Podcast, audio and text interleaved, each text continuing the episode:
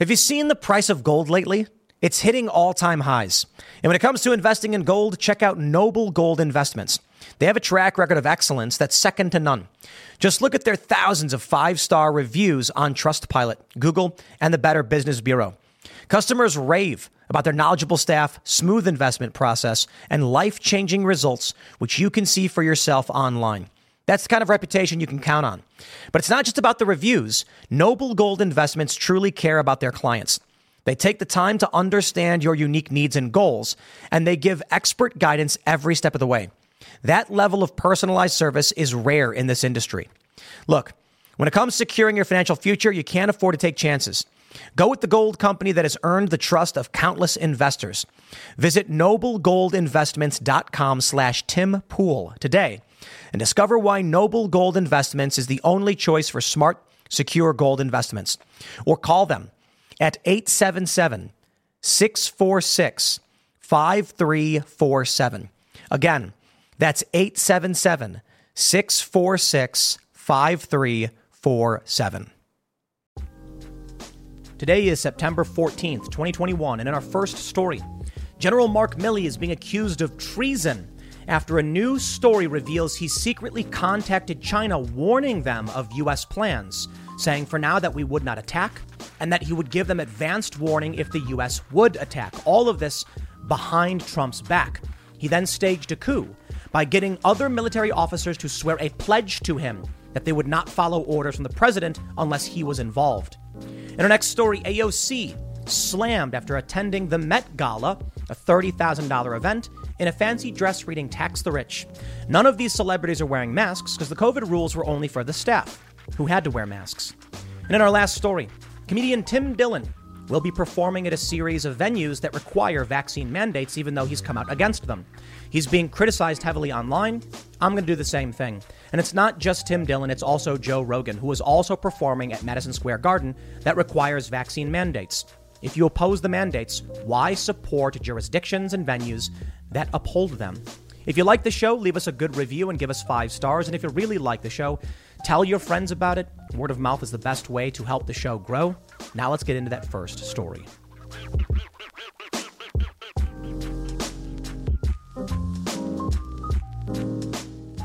General Mark Milley, chairman of the Joint Chiefs, is being accused of treason by many conservatives and Republicans after new revelations emerged that he made secret phone calls to China, promising to give them advanced warning of any potential U.S. strike against them.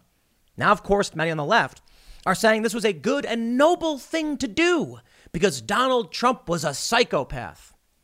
I don't think any of that matters. I think that we had a general undermine the president of the United States by offering up advanced warning to one of our biggest adversaries. And that may absolutely be treason. Now, many are saying maybe it's a violation of the Hatch Act. I think it may possibly be a violation of the Logan Act, which would be interesting. Treason, hard to say. You know, many have said that treason is when there's actually a declaration of war or marque and reprisal, meaning Al Qaeda or ISIS, or if we're actually at war with China, which we are not legally. Although I think it's fair to say that we are in some kind of war with China, cyber war, for instance, propaganda wars. There's still it's it's not kinetic warfare, but I don't know if that matters in today's uh, today's day and age. And I think we would need to look back and assess the situation to determine whether or not a, a U.S. general sought to provide aid to a principal enemy of the United States. I think it's a fair assessment. Will anything actually happen? Probably not. Donald Trump isn't in office, but we'll see what happens, you know, come 2024, come 2025. But something else interesting emerges. For one, reporting from Jack Posobiec suggests that people might actually come out, testify against Mark Milley. Maybe there will be some accountability here. But he also highlights a story from January 8th where Nancy Pelosi says that she has assurances Trump would be stopped from committing any kind of nuclear action. Back on January 8th, the Wall Street Journal called this a coup of Pelosi's own. That Nancy Pelosi went to generals seeking to get them to strip Trump of any authority in the last few weeks of his presidency. She was actually told this would be a military coup. Very interesting. That if the generals subverted or defied the orders of Donald Trump, it would be a military coup. Now we take a look at these revelations. Assuming they're true, CNN reports, and it's an interesting report, I will tell you. Assuming this is true, it would seem that at least one general did attempt to stage some kind of coup and provide aid to an enemy of these United States. Where do we go from here? Honestly, I don't know, but I can tell you we've got other big stories. Uh, uh, uh, an officer resignation announced, Fox News reporting. Many service men and women are quitting over the vaccine mandate. You've got the left cheering for executive action from Biden that circumvents the legislative and judicial branch, which he's done more than once, and they demand more and more of it from the eviction moratorium now to the vaccine mandates. It would seem that the executive branch has gone rogue to an extent we've not experienced before. I would say when Barack Obama killed American citizens, that was the executive branch going rogue, but obviously since then, it's only gotten worse. And now with this story, we can see the true depravity and the, the, the true fracture in the United States government. We have an establishment left in this country cheering for the dissolution of the U.S. way of governance, the three branches. I think it's over. I don't see how you come back from this. Anyone who gets in office after this will just exacerbate and escalate. If Donald Trump gets in, he'll say we have to undo all of these things, and the left will claim that he's violating his office and abusing his power like they already did. They will not, absolutely not, call out their own for doing the same. Which brings us to one inevitable conclusion fracturing, peaceful divorce, civil war, I don't know whatever you think might happen. But so long as you have one side adamant, adamant about their right to abuse power and violate the law, we have no, uh, there's, there's no chance of reconciliation. I want to show you the story first from CNN to show you how they manipulate. And then I'll show you the story from the Washington Post, which gives you a bit more insight to break down the lies. Before we get started, head over to timcast.com, become a member of timcast.com, and you will get access to exclusive members only segments from the Timcast IRL podcast, as well as you will be supporting our fierce and independent journalists, journalism, and you will get a ad, an advertisement free experience. But don't forget to like this video, subscribe to this channel, share the show with your friends. Let's read the story from CNN. Basically, just breaking today. Woodward Costa book. Worried Trump could go rogue Milley took top secret action to protect nuclear weapons. Interesting. Let's see what they say. Two days after the January 6th attack, attack on the Capitol, President Donald Trump's top military advisor, Joint Chiefs Chairman General Mark Milley, single handedly took top secret action to limit Trump from potentially ordering a dangerous military strike or launching nuclear weapons, according to Peril, a new book by legendary journalist Bob Woodward and veteran Washington Post reporter Robert Costa. Woodward and Costa write that Milley, deeply shaken by the assault, was certain that Trump had gone into a serious mental decline in the aftermath of the election, with Trump now all but manic, screaming at officials and constructing his own alternative rally about endless election conspiracies. Milley worried that Trump could go rogue, the authors write. You never know what a president's trigger point is, Milley told his senior staff, according to the book. In response, Milley took extraordinary action and called a secret meeting in his Pentagon office on January 8th to review the process for military action, including launching nuclear weapons. Speaking to senior military officials in charge of the National Military Command Center, the Pentagon's War Room, Milley instructed them not to take orders from anyone unless he was involved. My friends, this is a shocking revelation. It means that Nancy Pelosi, when she reached out to the generals and supposedly was rebuffed, she was actually successful. That the generals had said they would circumvent or subvert the president, even if it's in the last few weeks. I'm not going to sit here and act like this was during active presidency. It was a lame duck session. Still, we do not tolerate any of this. We cannot. Even if it was only a few more weeks of Trump's presidency, they were seeking to subvert action by the president before Biden was in office, period. And that may be obviously one of our weakest moments. China knows about how our political system works. Certainly, if they wanted to stage an attack, this would be the opportune moment Why then would they seek to subvert Donald Trump? Unless there was a pre a prior arrangement with China, perhaps. Turns out there was. Mark Milley set it up. Then later on called a meeting and said, Don't take action unless I'm involved. It sounds like treason. I suppose we're lucky China didn't attack or anything like that. But CNN mentions that the meeting was set on January 8th. Let's read more. Quote No matter what you are told, you do the procedure, you do the process. And I'm part of that procedure, Milley told the officers, according to the book. He then went around the room, looked each officer in the eye, and asked them to verbally confirm they understood. Got it? Milley asked. Yes, sir. Milley considered it an oath.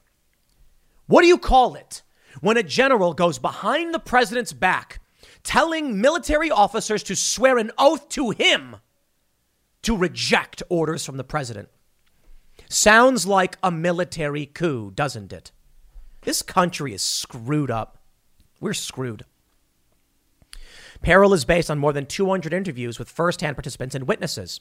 Paints a chilling picture of Trump's final days. Perhaps. Perhaps. I'm not going to sit here and pretend Trump was perfect. No. I'm not going to sit here and say a nuclear war would be good. No, of course not. I'm going to say the system's broken. It's just shattered into a million pieces. You can't cheer on what they did. Let's let, let me show you what the Washington Washington Post says. Then you can realize what January 8th really meant. Recession and inflation are here. Gas, housing, and everyday goods are up, way up. And you want to be ready for any situation. So, what would you do if there's no food on the shelf? ARC Heirloom Seeds are here to help. Did you know 99% of seeds sold today can't reproduce? With Heirloom Seeds, you only have to plant once, then you can grow year after year, giving you and your family stability and security because things are getting crazy out there. Our all in one seed kit provides everything you need to grow your own food. This premium seed kit has over 65 varieties, 50,000 seeds, and stores for 15 years. You'll also get our exclusive seed guide to make growing a no brainer. ARC Seed Kits is a family owned and operated business and the most trusted name in the nation for over 15 years. Our mandate is to get heirloom seeds into every home in America. Go to arcseedkits.com today and get free shipping by entering promo code podcast. That's arkseedkits.com, promo code podcast. Get your seeds, get prepared, get growing. arcseedkits.com. Washington Post reports Top general was so fearful Trump might spark war that he made secret calls to his Chinese counterpart, new book says. Twice in the final months of the Trump administration, the country's top military officer was so fearful that the president's actions might spark a war with China that he moved urgently to avert armed conflict. In a pair of secret phone calls, General Mark A. Milley, the chairman of the Joint Chiefs of Staff, assured his Chinese counterpart, General Li Zuocheng of the People's Liberation Army, that the United States would not strike, according to a new book by Washington Post associate editor Bob Woodward and national political reporter Robert Costa. One call took place on October 30th, 2020, four days before the election that unseated President Trump, and the other on January 8th, 2021 two days after the Capitol siege carried out by his supporters in a quest to cancel the vote. Let me just stress that's a lie. The FBI already concluded there was no plan and no coordination for any kind of insurrection. No one's been charged with insurrection. The FBI said that while some people did plan on getting the building, they had no real plans. So were they trying to cancel the vote? I don't think so. I don't think you can make that assessment if the FBI says there was no coordination. I think it was just people in a state of riot. But okay, perhaps an opinion piece than Washington Post. Perhaps you should label it as such. The first call was prompted by Milley's review of intelligence suggesting the Chinese believed the U.S. was preparing to attack. That belief, the authors write, was based on tensions over military exercises in the South China Sea and deepened by Trump's belligerent rhetoric towards China. General Lee, I want to assure you that the American government is stable and everything is going to be okay. We are not going to attack or conduct any kinetic operations against you. In the book's account, Milley went so far as to pledge he would alert his counterpart in the event of a U.S. attack, stressing the rapport they'd established through a back channel. General Lee, you and I have known each other for now five years. If we're going to attack, I'm going to call you ahead of, ahead of time. It's not going to be a surprise. Mark Milley made a pledge to a foreign adversary to give them advanced warning of U.S. military operations against them at a time when they are pressuring Taiwan, threatening to invade, sinking Vietnamese fishing vessels, and putting pressure on our military bases in the Pacific. Treason?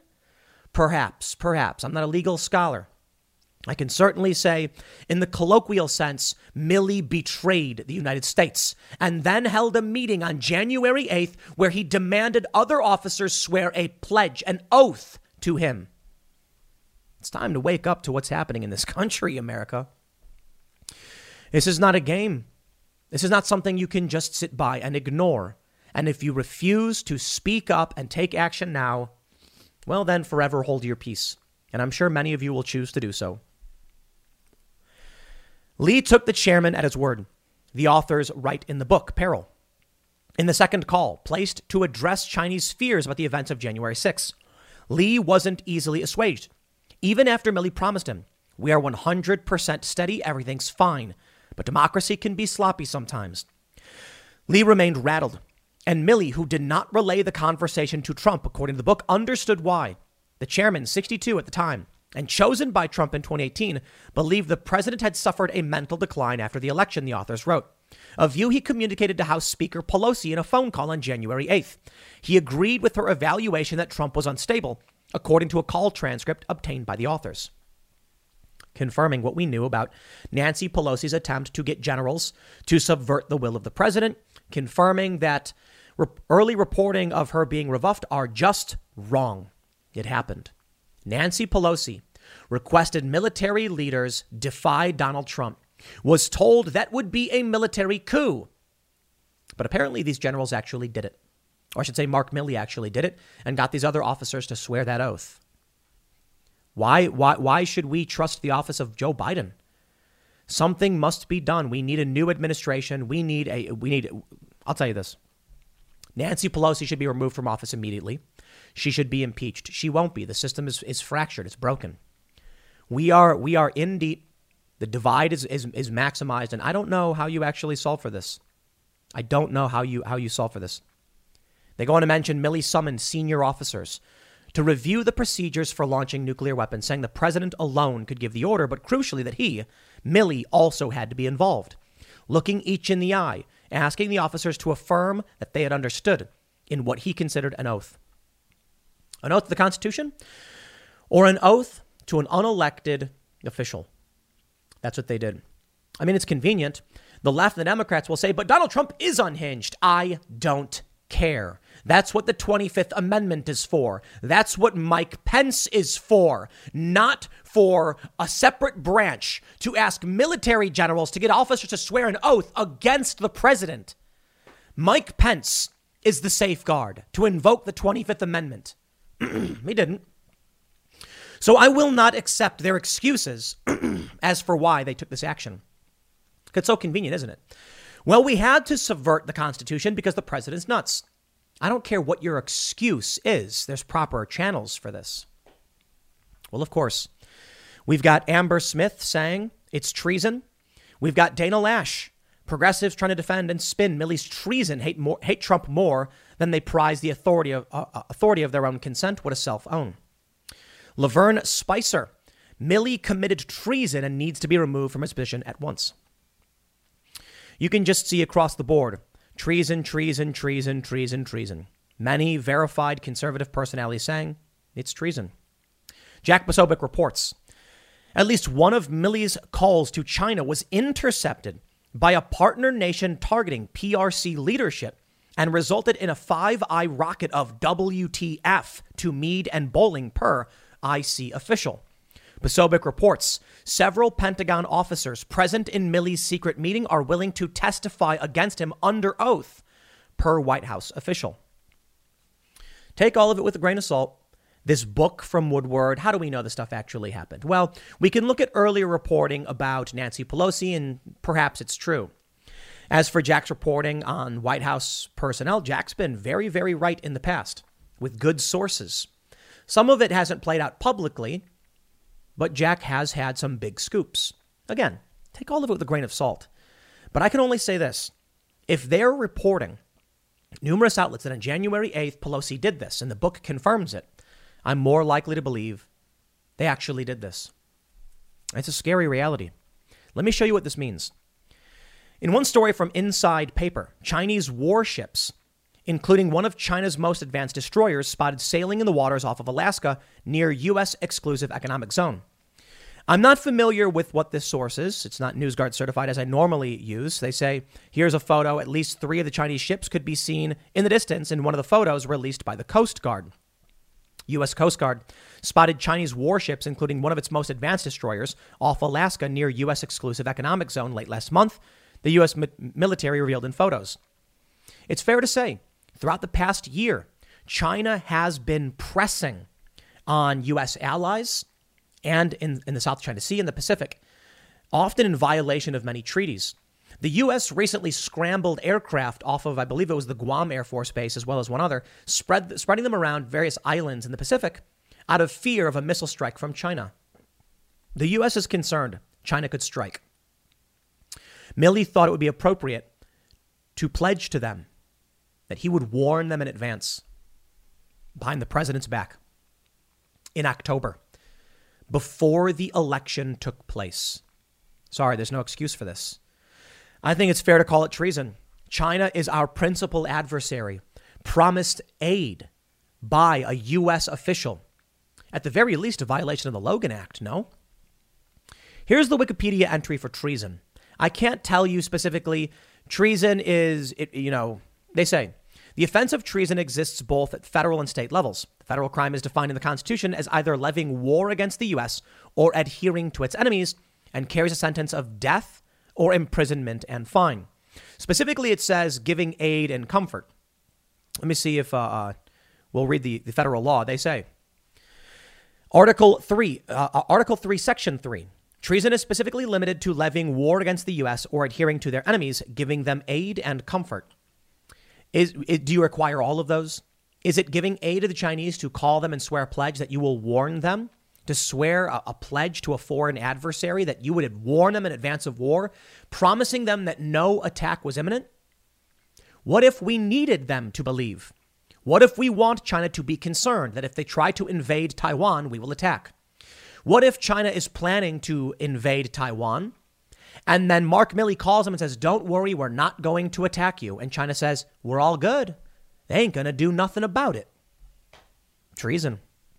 How about that? I don't know for sure. Honestly, don't. But throwing it back to Jack, he says, Check the date January 8th. CNN reported Pelosi says she spoke to General Milley about Trump and the nuclear codes, as it was described by the Wall Street Journal. A coup of Pelosi's own. The House Speaker publicizes her nuclear option to protect the world from Trump. We scoured the U.S. Constitution Friday afternoon, and it's definitely not there. The provision allowing the Speaker of the House of Representatives to intervene in the military chain of command to protect the world from President Trump. Mrs. Pelosi told her Democratic colleagues that she spoke Friday morning to Mark Milley, chairman of the Joint Chiefs of Staff, to discuss available precautions for preventing an unstable president from initiating military hostilities or accessing the launch codes and ordering a nuclear strike. She posted the Dear Colleague letter on her website to make sure the world got her message. A spokesman for General Milley told reporters the chairman answered her questions. The press and left wing Twitter love the idea of the speaker inserting herself into the chain of command as a rebuke to an erratic president, but it's an abuse of her own power which is limited to leading the legislative branch unless both the president and vice president are incapacitated or removed from office. In that case, she is third in line for the presidency. But in the meantime, she has no business telling the Joint Chiefs not to follow the president's orders. General Milley hardly needs the lecture, as he has been dealing with Trump for 15 months and isn't about to indulge an unlawful order, much less an effort to launch nuclear weapons. Mrs. Pelosi's call to General Milley is itself a violation of the separation of powers by seeking to inject herself into an executive branch military decision. She can offer advice, all she wants, but this call at this time has the sound of an order. It might even be construed by some as its own little coup, conniving with the military to relieve of command the person who remains the elected president. What if an adversary leaps on the news and decides this is the moment to stage some military action when the U.S. is consumed with internal conflict? Does General Milley now have to consult with the Speaker before he acts in America's defense? How anyone thinks her intervention would restore good constitutional order to government or some modicum of sanity to politics is a mystery. In fact, it wouldn't. What this did was further undermine the separation of powers and contributed to the dissolution of the American way of government. We are, we are hanging but by uh, threads of hair at this moment. Joe Biden has violated the separation of powers numerous times. First with the eviction moratorium, second by re-upping it this time in violation of not just not, not just violating the powers of the legislative branch, but also the judicial when the Supreme Court said it is illegal, you can't do it, and he said, I'll do it anyway. No scruples. The separation of powers is only as good as the culture willing to enforce it. And Joe Biden violated it and faces no impeachment, no rebuke. Conservatives, of course, are outraged by it. Some independent voters are, of course, outraged by it. But what about the left, the Democratic voter base? They don't seem to care. They like the power. So here we are. They say Mr. Trump failed in his constitutional test Wednesday. But Mrs. Pelosi showed an awful judgment with her grandstanding over the nuclear launch codes. Late Friday, she announced that she's also rev- revving up the impeachment machinery. So much for calling political tempers. I don't see how this stops. There is no check on the uh, Democrats and their abuse of power. Any attempt by any individual to call out the establishment is simply met with tribal derision. Nicki Minaj, yes, celebrity, musician, whatever you want to call her, tweeted out the media was lying about her. So she was accused of being far right. Imagine that. You're a celebrity. The media lies about you. You say, hey, they're lying. And so you are called far right. How dare you oppose the cathedral? What's the solution? But perhaps waking up more voters, pushing them out of the Democratic Party, making more independents, and overpowering them culturally, I think, is a strong play and maybe we can regain some power in 2022. The, inf- um, the unfortunate thing is Republicans aren't going to do anything. There's a handful of Republicans who might. Maybe Joe Kent. Maybe Sean Parnell in the Senate. We'll see. I'm not convinced.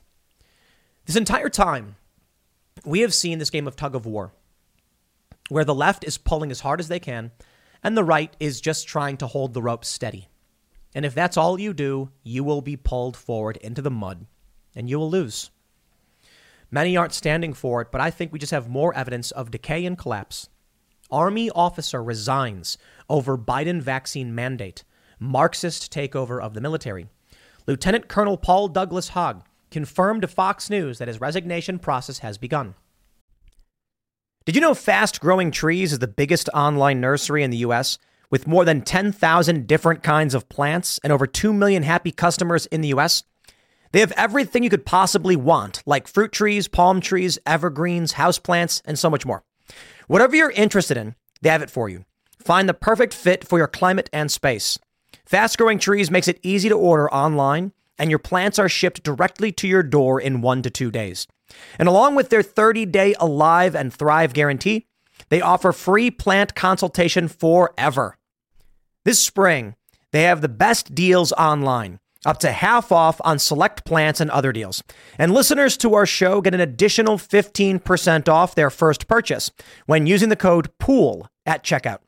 That's an additional 15% off at fastgrowingtrees.com using the code POOL at checkout. Fastgrowingtrees.com, code POOL. Offer is valid for a limited time. Terms and conditions may apply.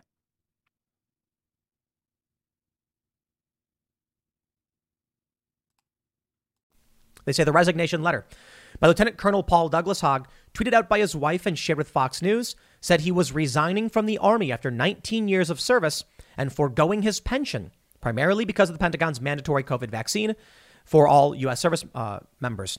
First and foremost, I am incapable of subjecting myself to an unlawful, un- unethical, immoral, and tyrannical order to sit still and allow a serum to be injected into my flesh against my will and better judgment. It is impossible for this so called vaccine to have been studied adequately to determine the long term effects. Now, long term effects, according to the FDA on the Pfizer vaccine, the only one that's actually been approved, is uh, they're, they're studying it now. So, yes, that's true. The FDA and the CDC say it's still safe to get, but many people want to know what the long term effects may be. That's their personal choice. They're going to say the CDC has said the vaccines are safe and effective. Effective. Hogg listed multiple other reasons for his, his resignation, including what he views as an ideologically Marxist takeover of the U.S. government and their upper echelons, and a complete lack of confidence in the Biden administration, which he blamed for the Kabul attack last month that killed 13 U.S. service members. Quote, I would like nothing more than to continue in the Army to reach my 20 years of active federal service and retire with my pension, he wrote. However, instead, I, I instead will join those who have served before me in pledging my life, my fortune, fortune, and my sacred honor to, the, to continue resisting the eternal and ever mutable forms of oppression and tyranny, both from enemies outside our nation's border and those within. Hogg's wife, Katie Phipps Hogg, told Fox News her husband submitted the letter on August 30th and that it has since been sent up his chain of command and appears to be going smoothly so far. She also sought to clarify some discrepancies in the letter that critics used in an effort to debunk the story. For instance, the letter originally dated August 23rd, but the Kabul attack occurred three days later. Phipps Hogg said her husband began drafting the letter on August 23rd, revised it multiple times, and forgot to change the original date before submitting it on August 30th. Phipps Hogg also responded to skeptics on Twitter who asked why her husband didn't uh, protest the multiple other vaccines he had to take in order to serve in the military. He didn't resign over a vaccine, she responded. He said he felt the vaccine was being used as a political tool to divide and segregate Americans. He then went on to list many other reasons for his resignation, none of which have anything to do with vaccines. Hogg confirmed to Fox News that his resignation process has begun and that he still stands by what he said. The Army did not respond to Fox News' request for comment. The Pentagon announced on the 23rd that is requiring all service members to get vaccinated against COVID effective immediately. Military lawyers noted an uptick in calls from service members seeking to understand their rights in light of the, of the, of the mandate. On Monday, demonstrators organized by New Mexico Freedom's Alliance gathered at the Holloman Air Force Base Visitor Center to protest the mandate. The Alam, Al, Alamogordo Daily News reported. Here's the way I see this it's all falling apart. I have heard too many stories about this, many of which you won't hear. I had uh, I had dinner with a former service member who told me that he resigned over the Marxism, that he was planning a 20 year career, that he wanted to, you know, stay in the military for, you know, until retirement. And uh, he was an officer. And he said that he resigned. Uh, and he resigned because of how woke and crazy the military is getting. He doesn't feel he can be effective. The military is being homogenized around those who would blindly follow orders. And where do you think that leads? What do you think that would bring us? Right now, you have many individuals who are, uh, uh, many people who are more individualistic, like this uh, Lieutenant Colonel Paul Douglas, thinking for themselves, saying they will make decisions for themselves and they will assume the risks on their own. Many others saying, I don't care, just tell me what to do. This is causing a split in the culture of this country between those who are more authoritarian, communistic, fascistic, and those who are more libertarian, classically liberal, or liberty minded. Where does this lead? I'd imagine some kind of civil war. Yeah, I know that we, I, have said that we're in one, and we are. It's just fourth and fifth generational. What does that mean? Well, it's a cold civil war in the sense that in the Cold War with Russia, we had many conflicts between Russian influences and U.S. influences, right? Russia was in Afghanistan. We pushed back on the communists in Vietnam and North Korea. We tried in some, you know, in Vietnam. And that was effectively us pushing back on the Soviets without actually engaging in conflict with Russia, though we were very close to blowing each other up. What do we have now? Well, we have propaganda warfare. We have one faction in the government just absolutely violating every tenet of U.S. Uh, government function, abusing their authority and power while the media lies to defend them, and a large faction cheers behind them. Meanwhile, in the streets, people are being shot at and shot. It's been going on for years. From Provo, Utah to Portland just a couple weeks ago, people are being shot. We had a man get out of his car, and Antifa, a bunch of Antifa people drew their guns on him. He drew his gun on them. That's how dangerously close we are. Now, are we going to say that there's uniformed troops marching through the street? Well, that's not happening. But that's not civil war. In the United States, we call it a civil war because we're a union of states, and each state was sovereign. States banded together, creating two separate unions, or a confederacy and a union, and they fought. And the union won and then said, You are back in the union. You can't just leave. We sacrificed blood and treasure for you to come. You can't just go follow the rules. See, it was different. Today, we're dealing with ideological pockets all over the country. Even in West Virginia, there's areas that are ultra woke, smaller cities. What people need to understand about the American Civil War is that I believe it was seven states seceded from the Union before there was a war. And it was only after several more that Abraham Lincoln, you know, who was occupying Fort Sumter, basically said, We're not going to let this happen. South Carolina, I think it was South Carolina, said, Yo, get your troops out of our state. You're not welcome here anymore. Shooting broke out. And then I think it was the shooting that triggered a bunch of other states to secede from the Union triggering effectively the Civil War and the creation of the Confederacy. And that's why many in the South called it the War of Northern Aggression. The North viewed it as you can't just leave the Union. It's not, that's not permitted. Ulysses S. Grant said that we've sacrificed blood and treasure to admit you, and you owe that debt. The North won, obviously. And I think it was it was morally correct. Slavery was wrong. Not the only issue involved. Many states seceded because of what they viewed as tyranny, but for the most part, slave states. Virginia fractured into two states over this West Virginia and Virginia. And there you go. I mean, the history is a lot more complicated. If military service members with training, expertise, and years in the, in, in the service are resigning now, these people aren't just going to walk away from their, their morals and their principles. And if the military is now comprised mostly of people who would blindly follow orders, what do you think we're heading towards? We've heard it before. Who would have thought we'd heard it? Uh, who would thought you'd never hear it again? No, I think we will. And I think it may get kinetic, but it won't look like 1860s. It will look like pockets here and there fighting in the streets like they already are, but scaling up much more significantly until there's actually several states saying no to the federal government. I mean, already you can see what's happening in Texas. They're saying the ATF can shove off. They're making suppressors, can't do nothing about it. So we'll see. We will see. There's not going to be accountability for Hillary Clinton and the email server. There's not going to be accountability for Dr. Fauci lying. There's not going to be accountability for Mark Milley giving a pledge to China to assist them in the event the U.S. sought to attack them. So what's left? Next segment's coming up tonight at 8 p.m. over at youtube.com slash timcastirl. Thanks for hanging out, and I'll see you all then. Alexandria Ocasio Cortez is getting roasted for attending a $30,000 per ticket event, the Met Gala, while wearing a dress that reads Tax the Rich. In fact, right now on Twitter, hypocrisy is trending.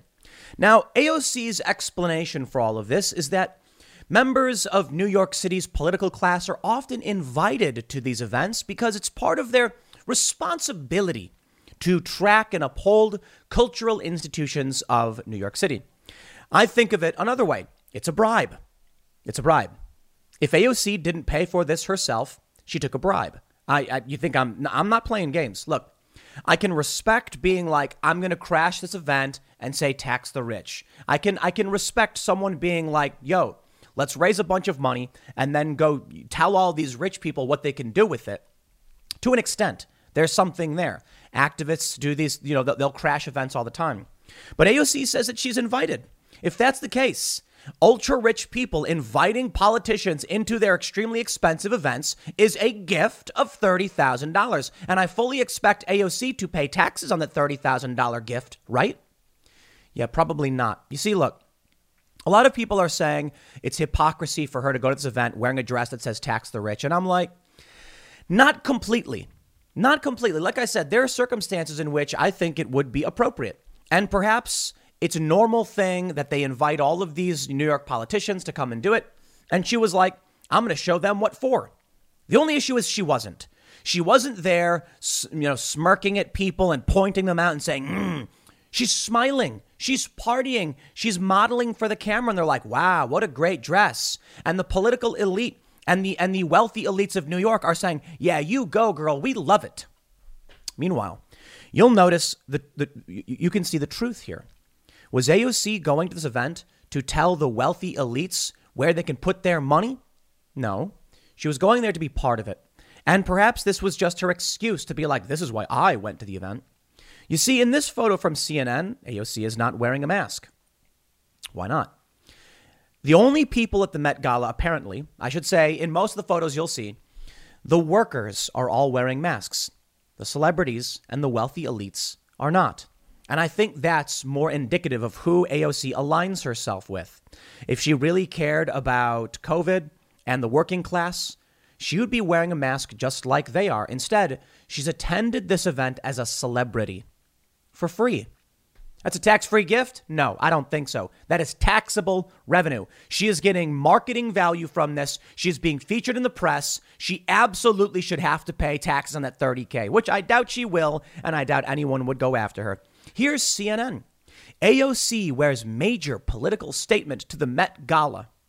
Look at this photo. Tax the rich. Smiling. You'll notice in the background of these photos, you see all these journalists and, and, and waiting, wait, waiting staff all wearing masks, not the celebrities. Congressman AOC took the 2021 Met Ga- took to the 2021 Met Gala on Monday evening with a bright red message for Americans tax the rich. What does that mean? Tax them on what? You know, I'm sick and tired of the empty platitudes of the, the tribalism that we see from the left in a lot of ways. Look, there is an there, there is an opposite version of what the left is on the right. It's just fringe and without institutional power. I would often see many on the left, and I'd ask them quite simply, "Okay, tax the rich. I'm down. I agree. Actually, uh, tax them where? Um, I I can wait. I have time. Yeah, tax what? Are you saying increase capital gains tax? Are you saying increase corporate tax? Are you saying a higher tax income bracket? Okay, well, if you want to start with any of these things, how about we reappropriate tax funding from, I don't know, overseas military budgets? Start there first. Why do we need to constantly keep increasing taxes when your actual issue is, hey, we should provide services to the American people? And I'm like, okay, uh, well, let's start with reappropriating the war budget. You agree with me. All right, how about instead of making addresses as tax the rich, we say stop funding wars? You'd agree with that too. Okay, I'm down. You see, the issue is tax the rich is a meaningless slogan. When, when, when the left comes out and says tax the rich, I tell you this income tax will not change this. Capital gains tax will not change this, especially in the digital age. It is a meaningless statement pushed by people who don't understand how taxes work. You know, just the other night, we were talking about estate taxes on the on the Timcast IRL members only podcast. Go to timcast.com if you want to check it out. And it's it's very very simple, right? When when they say, "Okay, if you die, we take half your money you know, the death tax or whatever. And then your, your, your, your kids and your family only inherit half, even though it's already been taxed. Double taxation, they say. So what do rich people do? Put it, put it all in a nonprofit. Start a 501c3 nonprofit, donate your money, write off the taxes. The nonprofit doesn't pay. Make your children board members where they can spend that money as they see fit, pay themselves salaries, and congratulations, you've dodged the da- death tax. I think it's wrong to avoid taxes. But the point I'm bringing up is AOC and the left pushing this message it doesn't solve anything. When, when they increase taxes on corporations, what do the corporations do? They move overseas.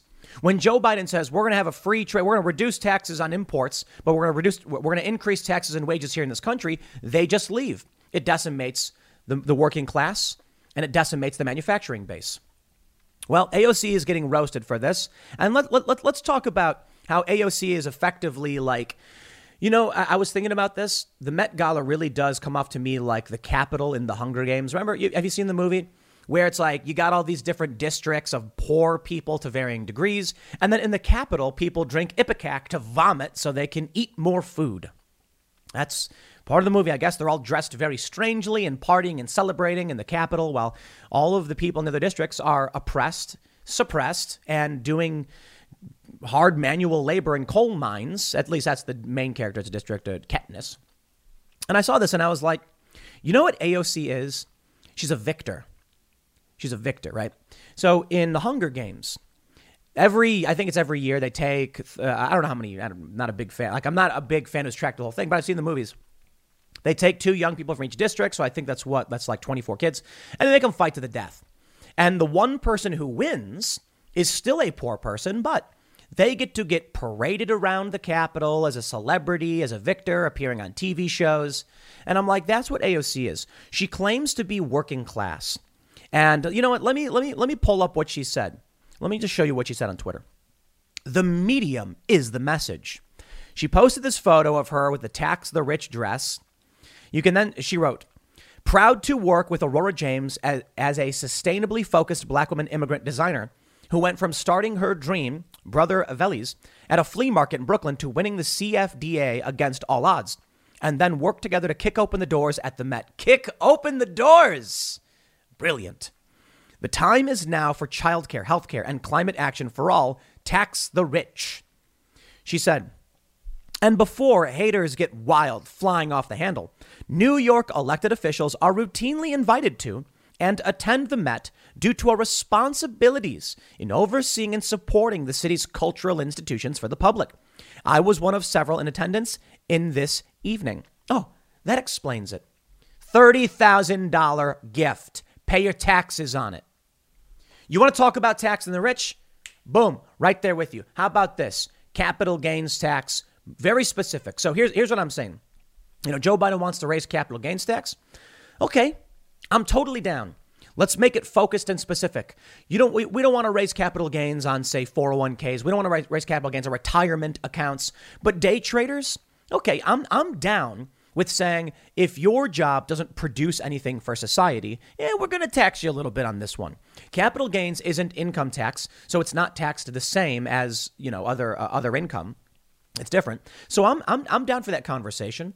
I'm down to say, you know what? How about we, we increase the amount of tax brackets we have? You want to talk about taxing the rich? I say this you make more than $5 million, we start increasing taxes proportionally up to a, a particularly high amount at a very, very high level.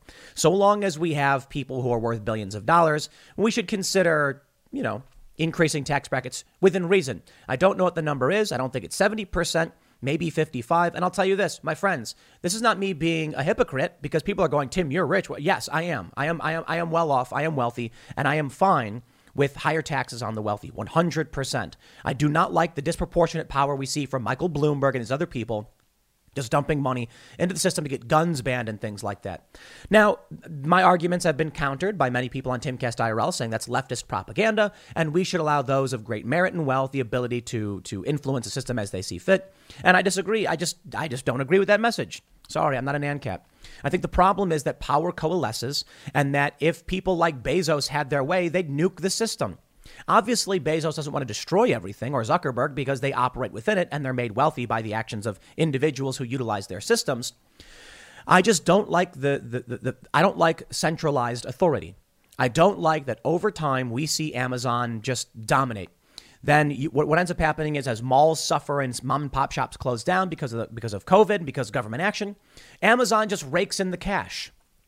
Now I don't know what the exact uh, answer to the problem is. I can just say be it the government or corporations, centralized power is a bad thing. And so we should create means by which we knock it down a little bit.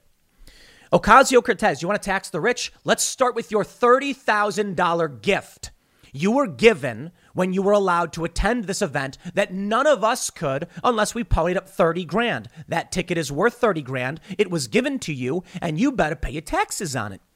Now, AOC, at last uh, I checked, presumably, has a negative net worth, probably because of school loans or something like that. She makes $174,000 a year, and she has between $15 and $50,000 in debt, I believe, in her last uh, uh, financial uh, disclosure form, which means she probably has a negative net worth.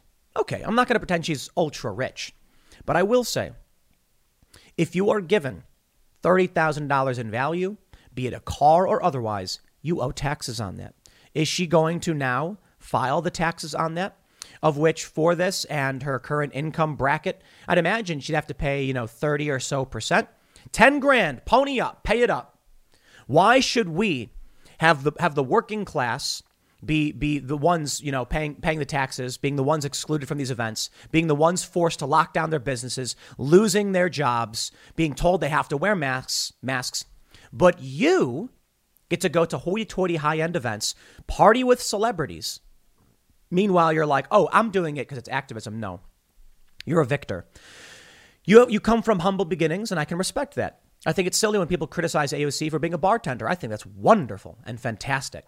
The thing is, you know what we like about Katniss Everdeen in the Hunger Games is that she hated all of these people. She hated all of it. She wanted to be with her family. She didn't want to be in the Hunger Games. She didn't want to be a victor. She didn't want to be in the Capitol dancing around wearing these clothes. She hated it. Okay, round two. Name something that's not boring. A laundry? Ooh, a book club. Computer solitaire, huh? Ah, oh, sorry, we were looking for Chumba Casino. That's right. ChumbaCasino.com has over 100 casino style games. Join today and play for free for your chance to redeem some serious prizes. ChumbaCasino.com. No purchase necessary. Where prohibited by law. 18 plus terms and conditions apply. See website for details. And there were other people who are like, just do what you're supposed to do, just dance for the elites. AOC is complicit. She is not protesting anything saying tax the rich. It's meaningless. No. She received free money to go to a celebrity event to laugh and smile with all these people, and that's what she did. Let me show you some of these photos coming out. We have uh, this one, just direct criticism. Her laughing and smiling, wearing tax the rich. She's not wearing a mask. She's having a good time. And these people like her doing this. Her message, it's meaningless to them. No rich person is scared of, of the rich being taxed. It's just not true. The left will be like, we got to tax the rich. And the rich are like, dude, you do not know the ways in which we can circumvent your stupid taxes. Jeff Bezos, how much money does he make per year? What do you think his salary is? $83,000 a year. You think I'm kidding? His total income with bonuses is estimated, the last time I reported on this was a couple years ago, was about a million dollars per year. Hey, not bad. It's a lot of money. So with incentives from, incentives from the company and with his salary, about a million bucks. Now, his stock is worth a whole lot of money, and that's where his net worth really is. So when he sells it, sure, there's capital gains, but tax the rich. What does it mean, and how are you going to do it? And what's to stop Bezos from being like, I'm going to move my corporate headquarters to Ireland or the Bahamas or St. Kitts and Nevis or whatever island where I can avoid paying taxes? They do it all the time. Not only that, what's to stop him from saying, I'll create a 501c3 and donate all of my money so I can write it off on the taxes and then store it in an entity that can't be taxed? They come out and they say, tax the churches. And I'm like, churches are just nonprofits. They, they're functionally the same. A 501c3 can engage in politics, don't got to pay taxes. I don't see you coming out and saying tax Greenpeace. That's right. If it's a leftist cause, they want to tax. If it's a church, because they're empty, mindless platitudes. The event is invite only, and the guest list is vetted by Vogue editor in chief Anna Wintour. There's a waiting list to get on the list, and to qualify, you need to have Kylie Jenner level buzz in the fashion world. Wintour has final say on every attendee, so even if a company buys a table, it can't choose everyone who sits there. Tickets for the event cost about $30,000 or $275,000 for a table. Let me remind you, AOC did not go to this event alone. She went there, let me see, where's that where's that photo? She went there with this other woman. Oh, actually, okay, maybe I'm wrong. Maybe she didn't go there. I thought she was there with uh with with isn't this the woman? Maybe I'm getting it wrong. Yeah, I thought that was Oh, look at this. This is so creepy. Even in the photo of them trying the dress on, the woman is wearing a mask and AOC isn't. This is what they really want. This is the world that they that, that they're striving for. The elites are privileged. Here you go. Okay, so wait, is that the same woman? Okay, so I don't think this woman is with AOC. I'm not sure. She's wearing a, she's holding a microphone for Vogue, so maybe she just works at Vogue. So I apologize for the error. Wokal Distance says my son is seven and has to wear a mask at school for eight hours every day. Here's the best part. Someone responded, so do all the other servants. And there you can see all of the people working the event, they have to wear masks. Here's uh let me let me pull up some more. Matt Walsh says, Nothing says modern leftism like a bunch of rich elitists at a $30,000 per ticket gala walking around in hideous designer dresses with empty political slogans emblazoned across them while an adoring press looks on and drools into their face muzzles. Peg the patriarchy says, Is that Cara Delevingne? I don't know. You look behind her. Here's a guy. He's wearing a mask. That's right. If you're working the event, if you're a journalist, if you're press, got to wear your mask. Celebrities, they don't have to. They're rich. Rich people are better than us poor people. Okay, I know. I'm not. I'm. I'm. I'm well off. Uh, here you can see more press all wearing their masks. This woman wearing the thing that says, you know, rights, equal rights for women. It's like, and tax the rich. And guess who doesn't have to wear a mask? But everybody else does. Now, there is something magical happening outside of all of this hypocrisy. Uh, I'll, I'll end. I'll end on this stuff with saying simply like, I don't mind a good protest where you show up and you mock the, these people, whatever. You want to talk about a real protest? Here's what I'd do. If I got invited to the event, uh, I'd show up, and you know what I would wear? Street clothes. In fact, I'd, I'd go to a thrift store and buy garbage clothes. And then I would go around, and every statement I'd give is, you know, uh, the people here spend money on ridiculous things for ridiculous reasons. AOC wants to complain about the ultra rich buying ultra rich garbage. Meanwhile, she goes to an event with a bunch of people who have insanely expensive trash and are exempt from the rules. Sorry, that is hypocrisy. You want to say tax the rich? Don't get a fancy dress made that says tax the rich that probably costs thousands of dollars. I wonder how much it costs to make that. She got her friend to do it. Still, people have their labor costs money. Uh, perhaps it was you know, uh, look, they specially made this thing. It, I would imagine it costs thousands of dollars, but maybe I'm wrong. Either way, she's there as as an inv- invitee, having a good time, partying. I think the tax the rich thing was just an excuse so that she could be like, but, but I was protesting, sure, and her sycophants will just play into it. But I want to show you something that's that's that's really fascinating. Nicki Minaj. Nicki Minaj is quite certainly famous. She has 22 million followers. And we have this, this news article from Variety. Nicki Minaj says she isn't attending the Met Gala because of vaccination requirement. Nicki says, never said this. Glad all my tweets left uh, were left up on it. That's right. Nicki Minaj said that she didn't want, I'll come to that one later. She didn't want to attend the event. Maybe it's over here. Here's what she said. Someone said Nicki's last public appearance was over a year ago. And Nicki Minaj said, I have an infant with no nannies during COVID. Who mad? Not risking his health to be seen. Won yourself. Nicki Minaj said, I'm not going out to events because I have a kid. She just had the kid and she's posted photos and videos or whatever and audio of, uh, I don't think she's posted photos and videos. She posted like audio of the baby. I don't know if she wants to show her baby. Celebrities typically try to protect their kids. What do we get from the media? Oh, they lie. Nicki Minaj won't get vaxxed, says she's worried about swollen testicles. She didn't say that. She did have a funny tweet telling a story about her cousin in Trinidad who said they knew someone who became impotent, but that's just someone tweeting. She said, Please show me where I said I'm worried about anything. This is what the media does. Here's three stories. Nicki Minaj says she refused to get vaccinated for the Met Gala. Fans respond with research. Nicki Minaj says she's skipping the Met Gala over its vaccine requirement. Nicki Minaj won't get vaxxed, says she's worried about swollen testicles. Nicki says, three lies in a row from uh, from huge news platforms. I cited my young child as why I didn't want to travel, but notice how none of them mentioned that. Ask yourself why that was. To which Michael Malice responds, "The corporate press is the enemy of the people." And someone said, "You know Nicki on the wrong side when the far right is on your side." On the wrong side. What do you mean she's on the wrong side?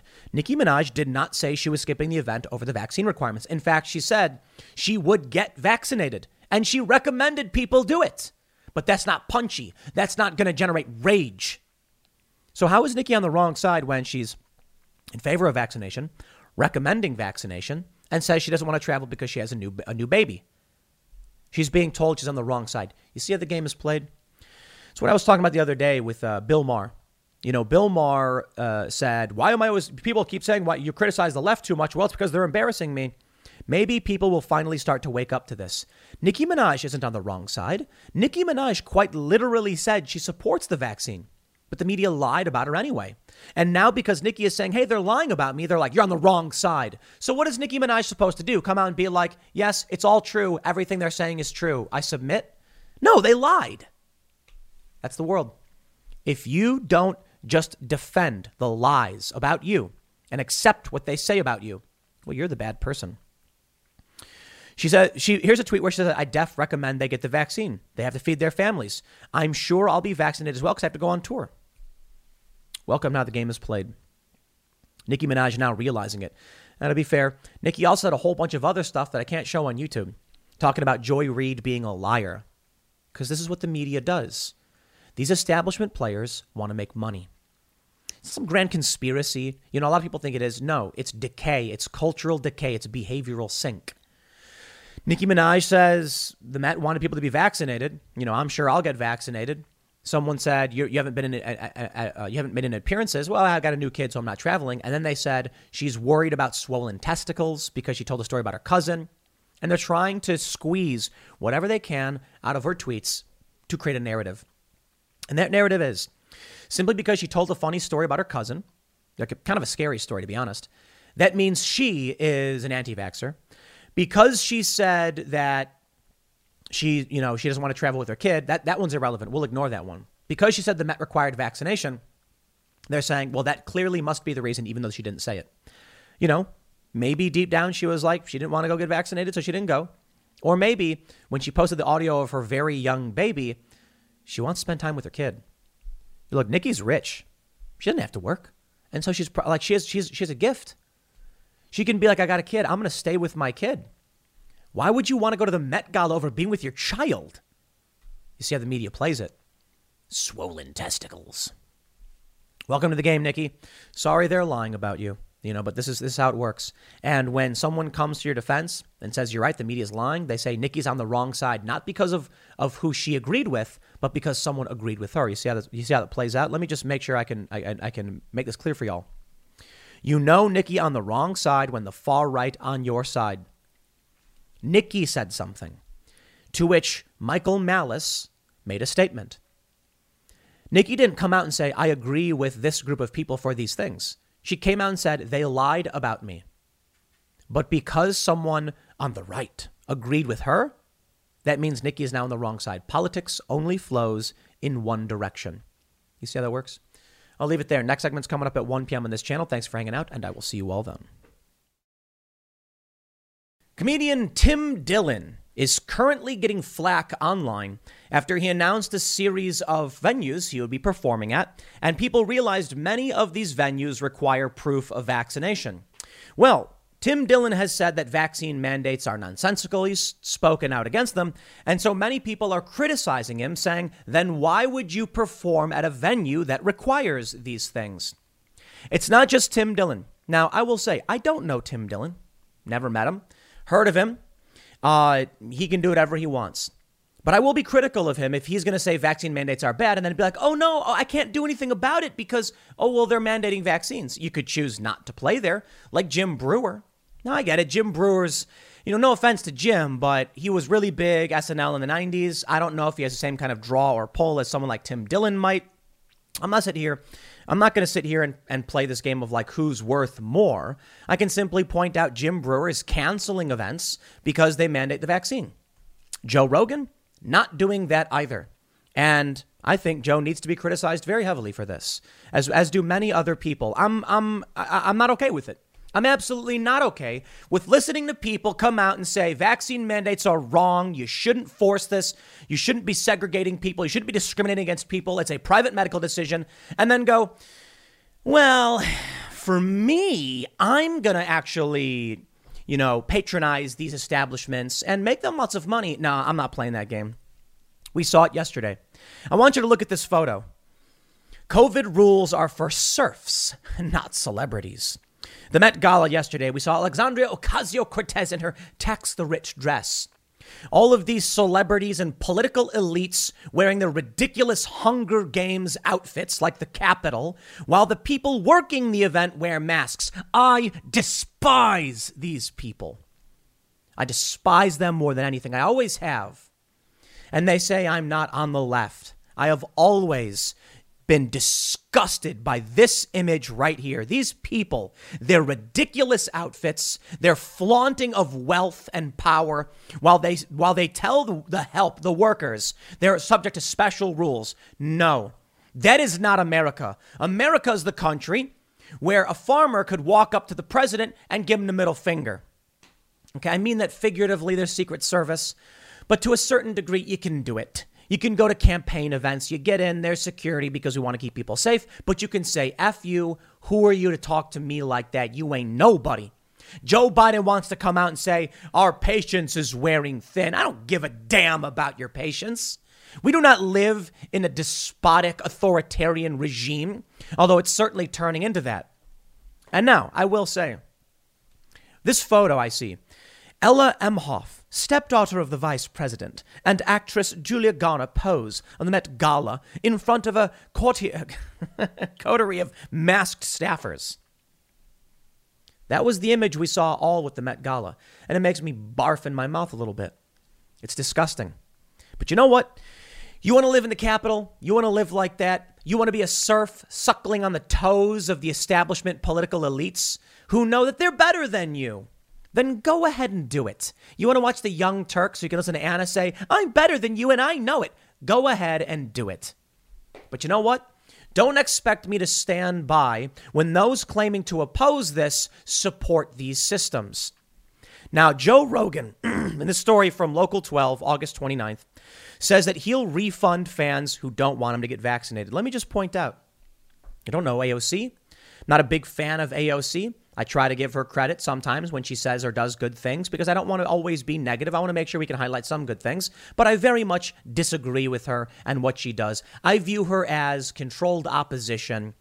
She is just an establishment shill. Joe Rogan's pretty good and one of the most important figures in terms of cultural politics, speaking out and standing up for what he believes in, defending the little guy very often. But in this regard, we can see something rather interesting. Joe can come out all day and night talking about how vaccine mandates are wrong, but when push comes to shove, he will walk right into the venue that's mandating it and say, well, just give the money back to the people who can't get vaccinated. I don't care what your what your excuse is going to be for the people you like. I know Joe, consider him a friend. I'm going to criticize him. This is wrong. Joe should cancel the event. He's already sold 13,000 tickets at a minimum. I think the lowest price is 40 bucks. It goes up to like 55 bucks. A lot of money to walk away from, I guess. But I just don't understand. I just I just really really don't get it. How much money is enough? I don't get it. I don't know why Joe would do the event. He's already world famous with the biggest podcast in the world. He can't get more famous. He's already got, gotten his deal from Spotify, which is like a hundred million dollars. What are you even going to do with all this? I don't understand. At a certain point, it's called FU money. Now, look, I'm not Joe. He can do what he wants. He can be happy about my critique, or he can, you know, uh, he can ignore it, or he can criticize me, or he can tell me to shove off and F you. He can do whatever he wants. He's his own guy. Tim Dillon, same thing. But don't think I'll sit back while people claim that they're opposed to these mandates and then support these things. You think I'm going to go perform in New York City? Never going to happen. I will not be the cog in the machine of the despots. Now, there's a big difference between saying at public institutions, we want vaccines, particularly like MMR stuff, you know, measles, mumps, rubella, and polio and things like that. I am a big, big, big fan of all these vaccines. I'm absolutely 100% on board. In fact, mRNA technology the, the, the new vaccines, the COVID vaccines, it's amazing. Now, I'm not even exaggerating. Like, seriously, look at what they do with this. I remember watching this video about new ways to defeat viruses if antibiotic uh, antibiotics stop working and there's like uh, there's there's receptor blocking technology where they can send in proteins that block the receptors on on, on bacteria so that it can't reproduce and then it's like a different way of destroying because they eventually just die out it's really clever stuff mRNA. Apparently, they take like a piece of messenger RNA code, put it into a lipid, which transports it to a cell, programming the cell to take a certain action, and then your body can do something about it. In this instance, produce spike proteins. Your body then destroys them, and that's supposed to provide the protection for the COVID uh, COVID virus because SARS-CoV-2 has spike proteins on it. Now, there's other things they can do with mRNA. Maybe even cure cancer. Amazing. Okay, well, hopefully we get to that point because if someone comes to me right now and says their doctor recommended against it for whatever reason, who am I to tell them they're wrong? Howard Stern criticized Joe Rogan's doctor for prescribing him off label use medications. Who the are you, Howard Stern, to question a doctor? You're some dumb guy on the radio who, who says stupid things. I'm not going to sit here and pretend that I'm a doctor either. I defer to the doctors. Joe Rogan's got a doctor who says it. I say, well, what am I supposed to say? I'll tell you my opinions. I think the vaccines are great, but I think it's up to you. Now, if somebody comes out and says there's not enough information on the risk to pregnancies, which is in the Pfizer FDA insert, I say, then sounds like you got to make a personal choice. Joe Rogan is basically saying that anybody who, who, who feels this way or is concerned about this, you get your money back, but you're not allowed to see him perform in New York City. Now, I'm not blaming him for New York banning people. I'm saying, why would you provide the incentive to pressure people to do this. Refunding people is the least you could do, I suppose. I can respect that to a certain extent. But the only reason the vaccine mandates work in New York City is because every single mom and pop shop is saying, I'm just following orders. So let me tell you something. New York City, New York State, and federal law prohibit discrimination on the basis of medical disability. And there are some people who can't get vaccinated. Now, the left will say there's no medical reason. There's a whole CDC list of medical reasons you can't get vaccinated, particularly specific allergies, like glycol, for instance. So these businesses have chosen which law they want to violate. I'm, I'm sorry, the decree isn't a law. Now, I'm not happy to see that Joe or Tim Dillon or anybody is going to say, don't blame me, blame the government, you know, but I'll just be the incentive, the, the, the machine providing the, the opportunity for these establishments to be empowered. If Joe Rogan came out right now and said, I will not perform at Madison Square Garden because of the vaccine mandate, if you are one of the 13,000 people who paid for this ticket, you will get a refund. And by all means, please send a complaint to the city and the venue because maybe when you have that much influence and you tell people to speak up, you can make a difference. And this is what I don't understand. I don't know Joe's circumstance. I don't know why he, he needs the money or needs to perform. Maybe he does. It's his choice, not mine. I will tell you this I don't understand at all at what point the money is worth it. Sorry, I don't. Timcast.com is doing extremely well. It, it, there are these leftists who try to claim that I'm poor or whatever. I haven't been poor since I worked for Disney. Okay, Disney paid me a ridiculous amount of money. They cut me a check for 200 grand on the spot after talking to me for 10 minutes. Yet not poverty.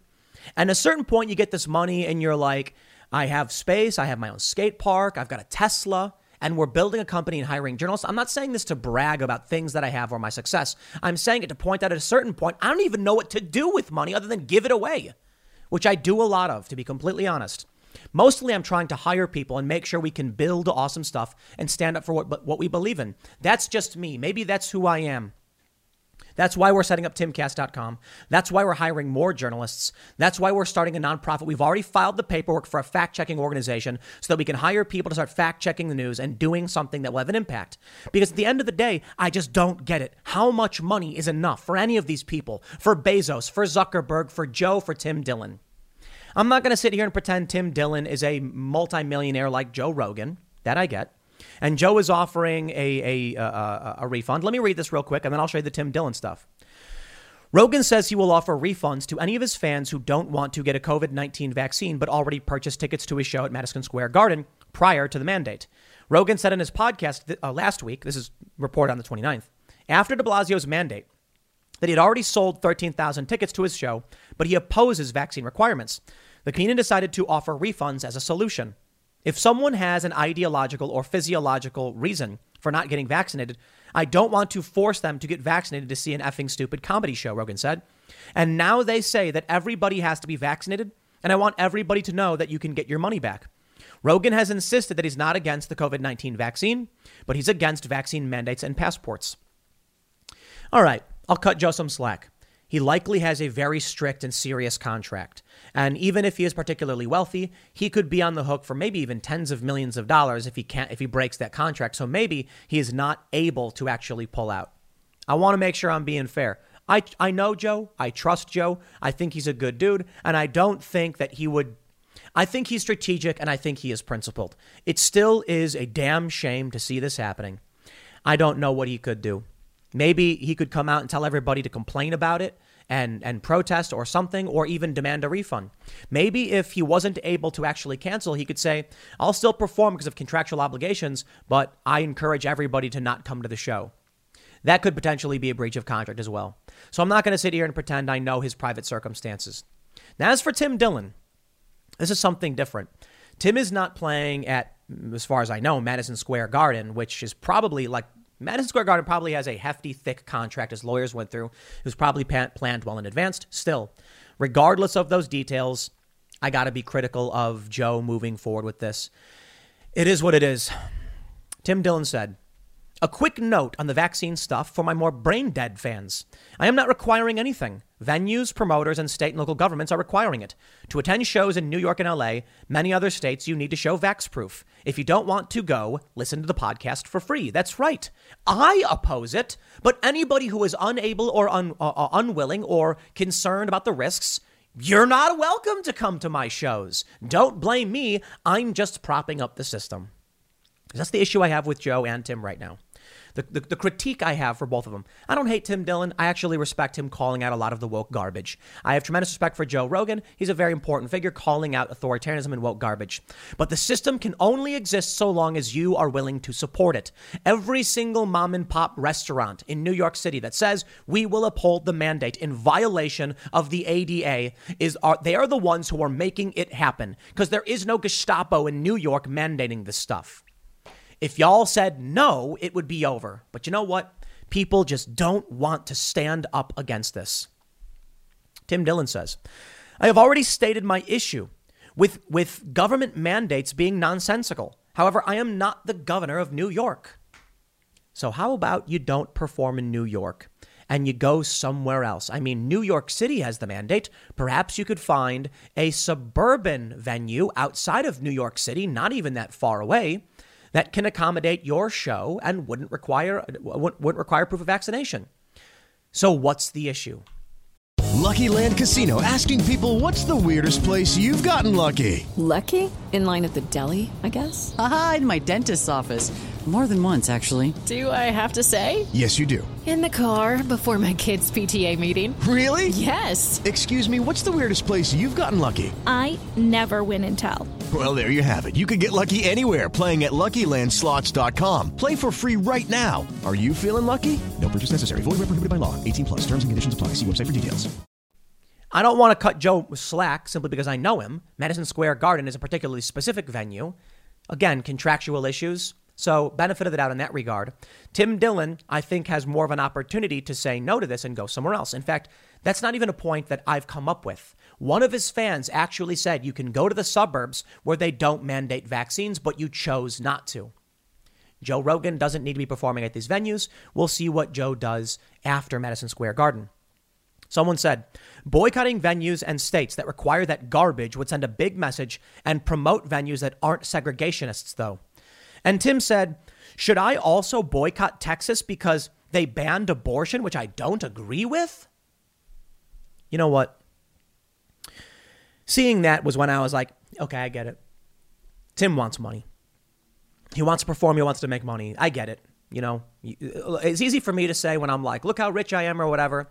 I don't have to worry about canceling a show. I don't have to worry about, you know, necessarily quitting my job. I have an income stream that's insulated from all of this. But I will tell you this right now don't play with me. I tried breaking my contract at Fusion, the company that was paying me a ridiculous sum of money because I did not agree with what they were doing to news media, and they wouldn't let me. And that's why I can say, I get it. Joe might have a contract. I tried to quit, they wouldn't let me. When the contract ended, I was out. I was not happy with that arrangement. And it may be true for Joe, but Tim is the one booking these shows now after the fact. So I hope Joe in the future doesn't book any more of this trash. And I hope Tim Dillon chooses to do the right thing as well. Now, look, if you're in favor of the vax mandates, go do your vax mandate show, I guess. Tim Dillon's getting absolutely ratioed on all this stuff, though. Let me just state for the for the Texas abortion thing. Let me just put this out there. If you disagree with Texas abortion law, yeah, you maybe shouldn't go there. However, the venue isn't an abortion clinic. So if you were performing in an abortion clinic and you were requiring people to be denied an abortion, I might understand, like, okay, but it doesn't really apply here. It makes no sense. The venue might tell you straight to your face we oppose the, the, the, the, the abortion bill that passed. We're a music venue, a performance venue. We don't have anything to do with performing abortions. So your fans are fine. Okay, great. They can they can walk in without worry about anything. In New York, your fans can only get in if they abide by a rule you publicly oppose. Imagine being like, I mean, it's just really, really simple math. I am hereby against X. Now, I will be going to a venue that requires X, so all of you who are opposed to it, like I am, too bad. What? Yeah, that's my, I have a problem with this. You can't come out and say that I think grilled cheese should be illegal now, tomorrow I'll be performing at a grilled cheese venue that requires you purchase a grilled cheese in order to watch the show, but um, I oppose it. No, sorry, I'm not going to sit here and just say you're free to do, um, you're going to be free from criticism. Look at this right here. Jim Breuer, goat boy. Bravo, good sir. Trending in the United States. Why? Because he said no like a man. Comedian and SNL alum Jim Breuer cancels shows at venues requiring COVID vaccination. The former SNL cast member said the cancellations were due to the segregation of them forcing people to show up with vaccinations. Now, there you go. The immediate response from people is, oh, but come on, who's Jim Breuer? Whatever will we do without Jim Breuer? Jim Breuer may not be as famous or have the same draw as he did in the past. I honestly don't know. Maybe he does. I mean, he was really big in the 90s. Maybe he's got a good boomer and Gen X uh, demographic. Tim Dillon's a younger guy, uh, skews younger audience. Joe Rogan's got a massive audience. Quote, Two quick updates on shows that you may think you may be getting tickets to or you already have tickets to. The Wellmont Theater, New Jersey, not doing it. Also, the Royal Oak Theater in Michigan, due to the segregation of them forcing people to show up for the vaccination with the vaccinations, I am also not doing the shows. I am not going to set. I know I'm going to sacrifice. Sorry, he says, "quote I know I'm going to sacrifice a lot of money, but I'm not going to be enslaved to the system or money." Jim Breuer. Jim Breuer, can we book you for our event? I'd love to have you, man.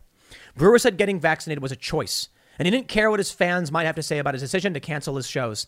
He said patrons were being forced and bribed before they could attend his shows. If you have anything else to say, I honestly don't care, Breuer said. Due to I have to stick to my morals, I have to, I have to stick to what I know is right. Breuer said in some cases he doesn't blame venues for enforcing vaccine mandates, but rather governors and ticketing vendors. He said the venues were being held hostage. Neither venues responded to, uh, to requests for comment. Comedian Patton Oswalt recently canceled his upcoming tour dates in Florida and Salt Lake City because the venues would not comply with his request that attendees either show proof of full vaccination or a negative COVID test. You see how the game is played? Patton Oswalt will demand a venue that doesn't do it, do it, or he'll cancel. Tim Dillon won't. So long as the left is willing to stand by their morals and their convictions, they will win every single time. But not even Joe Rogan would cancel this event. That's the best we have to offer. The people who believe in liberty and freedom and individual choice will always back down, won't they? Or maybe they never really believed it in the first place. And maybe it was true what the left said that many of these people are just grifters. You know what, man? Try me. We're going to put on a venue in, in a month or so. We're planning it. We're going to have a comedian. I'm going to try and see if Jim Breuer would want to perform. I don't know if I can get him. We'll see what we can do. You come to me and you play games, and I will stand by my convictions every single time. When the Antifa guy in Boston gets in my face and started swinging at me, I didn't flinch. I clenched my jaw and tightened my abs, and I said, Try me. If push came to shove, and it came down to it, and all of y'all just gave in, I would take my van down by the river and say, then I guess I'm it. I am legend. I am the creature who lurks in the night. I don't fit in because, you know, I, I remember that, that great quote from Captain America because when everyone tells you you're wrong, it is your job to plant your, and you're wrong and to move. It's your job to plant yourself like a tree and say, no, you move. But we don't have that. Patton Oswalt, celebrity comedian, would try and tell venues to comply with, with van- mandatory vaccination. And when they said no, he says, canceled. Tim Dillon says, I'm sorry, guys, they're the ones who are doing it. And he's booking these now. Joe Rogan would say, Well, I'll give you a refund. It's the best we have to offer, isn't it? Imagine there is a game of tug of war going on. And on the left, they are pulling with all their might. And on the right, they're just trying to stay where they are, not trying to pull the rope and win, just trying not to move. Who do you think wins in that scenario? I can't speak for anybody else. Let me just put it this way Tim can do whatever he wants. And if you like him and you're fans, then call me an idiot in the comments below and say whatever you want to say about me. And if you're a fan of Joe Rogan and you want to apologize uh, uh, and defend their positions on all this stuff, by all means. I think it's fair to point out contractual obligations, but if Patton Oswalt is willing to cancel his, his events at, at, at venues, why can't anybody who supposedly believes in freedom and opposes the vaccine mandates, why can't they do it? And this is why you see the right getting censored left and right.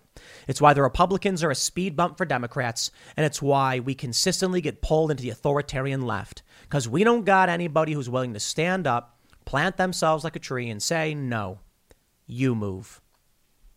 peaceful, persuasive, resourceful, as I often say. But if we can't even get comedians to cancel a show, I don't know what to tell you. But I will, I will say uh, a couple of things. I don't know Tim Dillon's financial circumstances. I'd imagine he's probably well off. You know, if he's a success, successful comedian and podcaster, he probably makes a decent amount of money. He's not poor by any stretch of the imagination. Um, I don't know if he's a millionaire or ultra wealthy. But let me just say something. I'll speak candidly. I'm not saying this because I'm trying to brag about the success of timcast.com. We have, we have about 30 employees already. We are working on a ton of projects. We just did some live reads for a new show. A new show. These things take time, and we're a small company trying to grow rapidly. Our revenue stream is fantastic, mostly thanks to all of you awesome people who are members who support our work. Now, throughout the work that I've done in media, I have come to be particularly wealthy, and there's no other real way to say it. But I can tell you this there comes a point where I look at my bank account and I look at my assets and I look at my portfolio and everything, and I'm just like, I don't even know what to do with this. And that's why we're hiring as fast as we can. And you can only hire so fast. You can't just hire someone and say, here's a here's a, a pen and paper, do work. We have to know that people have the ability, they have the talent. It takes time to grow and develop. So I'm like, I want, I would, I would love to just take all the money and just boom, hire all these people, but we can't. But that's the goal. I don't. I, I've got a nice car. We've got some fun stuff for the vlog. We've got a big production facility. We've got skate parks here. Yes, we've spent money making this place fun and exciting because we want to build culture and inspire people. As for the money that comes in, I'm trying to figure out what do you even do with it other than help people, give a lot of it away? I tell you this I keep the, my giving private, but I give away a substantial amount of money. I really, really do. Not because I'm trying to be wasteful or anything, but I've saved pets, I've saved people. I, I've uh, given to specific charitable events. I've funded projects. And if I had the ability to put all that money into more stuff under uh, the timcast.com umbrella faster, I'd definitely do it. But let me just explain. At a certain point, you, know, you might think it's crazy that someone would give away a grand or, or large sums of money. But at a certain point, it's like you need to understand there is a certain level of wealth where it is just insanity. And I'll put it this way after a decade in the industry and the things I have seen and worked for, having the amount of money that I've, I've made in the business and the success that it has, I genuinely don't know what I would personally want other than to make a great company and grow the company and hire more journalists, which we're doing every, we're, we're going through resumes almost every single day. I look to Joe Rogan, who's got a $100 million deal with Spotify, which is probably paid out in not immediately, but in increments over the span of a few years. I don't know. I don't know his deal. But if that were the case, if it was like $100 million over two years, then he's looking at $50 million a year, which means he's looking at, you know, just a couple million bucks per month. What do you do with that money? At a certain point, you have FU money, and you can be like Notch, where he just smack talks and says, I literally don't care. I'll say what I want. I'm rich. That's yeah, that's great. Not just a good dude. I don't know I don't know what he's been on, you know, doing lately, but again, I'm not trying to brag or act like, you know, I'm better than anybody or anything like that. I'm just saying, like, this is why I'm on the left when it comes to financial issues. I look at these these people in West Virginia and I see the way they live, and I'm just like, I genuinely do not understand how somebody could have even ten million dollars, even 10 million. Okay, I'm not talking about Joe and his and his, you know, how much, however much he's making from his podcast and from all the work he's doing he's making probably like, I don't know, millions. He's making millions per month. Millions. And I'm like, what do you do with it? I, no joke. What do you do with it? You want to come to me and say, buy houses, right? You buy, it's, you, you, you, it's not easy. You, it's, it's insane. What do you do when you have the house? Who maintains it? Who watches it? Who handles your taxes and your accounting? Mo money, mo problems. No joke. At a certain point, I'm like, I'd rather just buy someone else a house. I'm happy. I'm happy doing what I want, what I'm doing. I'd love to be able to do more. But at a certain point, I just don't get it. Why wouldn't you just be like, wow, I make 200K a year? I don't need to do a show at a venue where I'd sacrifice my principles for this. I don't know. I genuinely don't know. Glenn Beck flew himself to the Middle East to save lives. That dude's got FU money up the wazoo. And you see what he does with it? Tremendous respect. I don't know, man. I just don't know. I'm going to say it one more time. There comes a point where you have so much money, you literally are just sitting there confused as to what you even do with it. And I'll tell you this right now I could stop working. I could have stopped working last year, never have to work again. Work is not about money. It's never been for me. It's about doing something I believe in. And it's not just YouTube, it's not just timcast.com. I even have other businesses that make money. And I don't have to work. But I want to do something good and build something good. And so when I see these people who are like just ri- ridiculous amounts of money, and I'm like, why won't you stand up for something? What do you want the money for? That's just me. I guess some people want the infinity pool. They want to live in a luxury DC uh, condo, being a congressperson, wearing snooty dresses to a $30,000 uh, event, whatever. I'm, I'm, I'm done. Rant over. You get the point. I'll see y'all at 4 p.m. over at youtube.com slash timcast. Thanks for hanging out.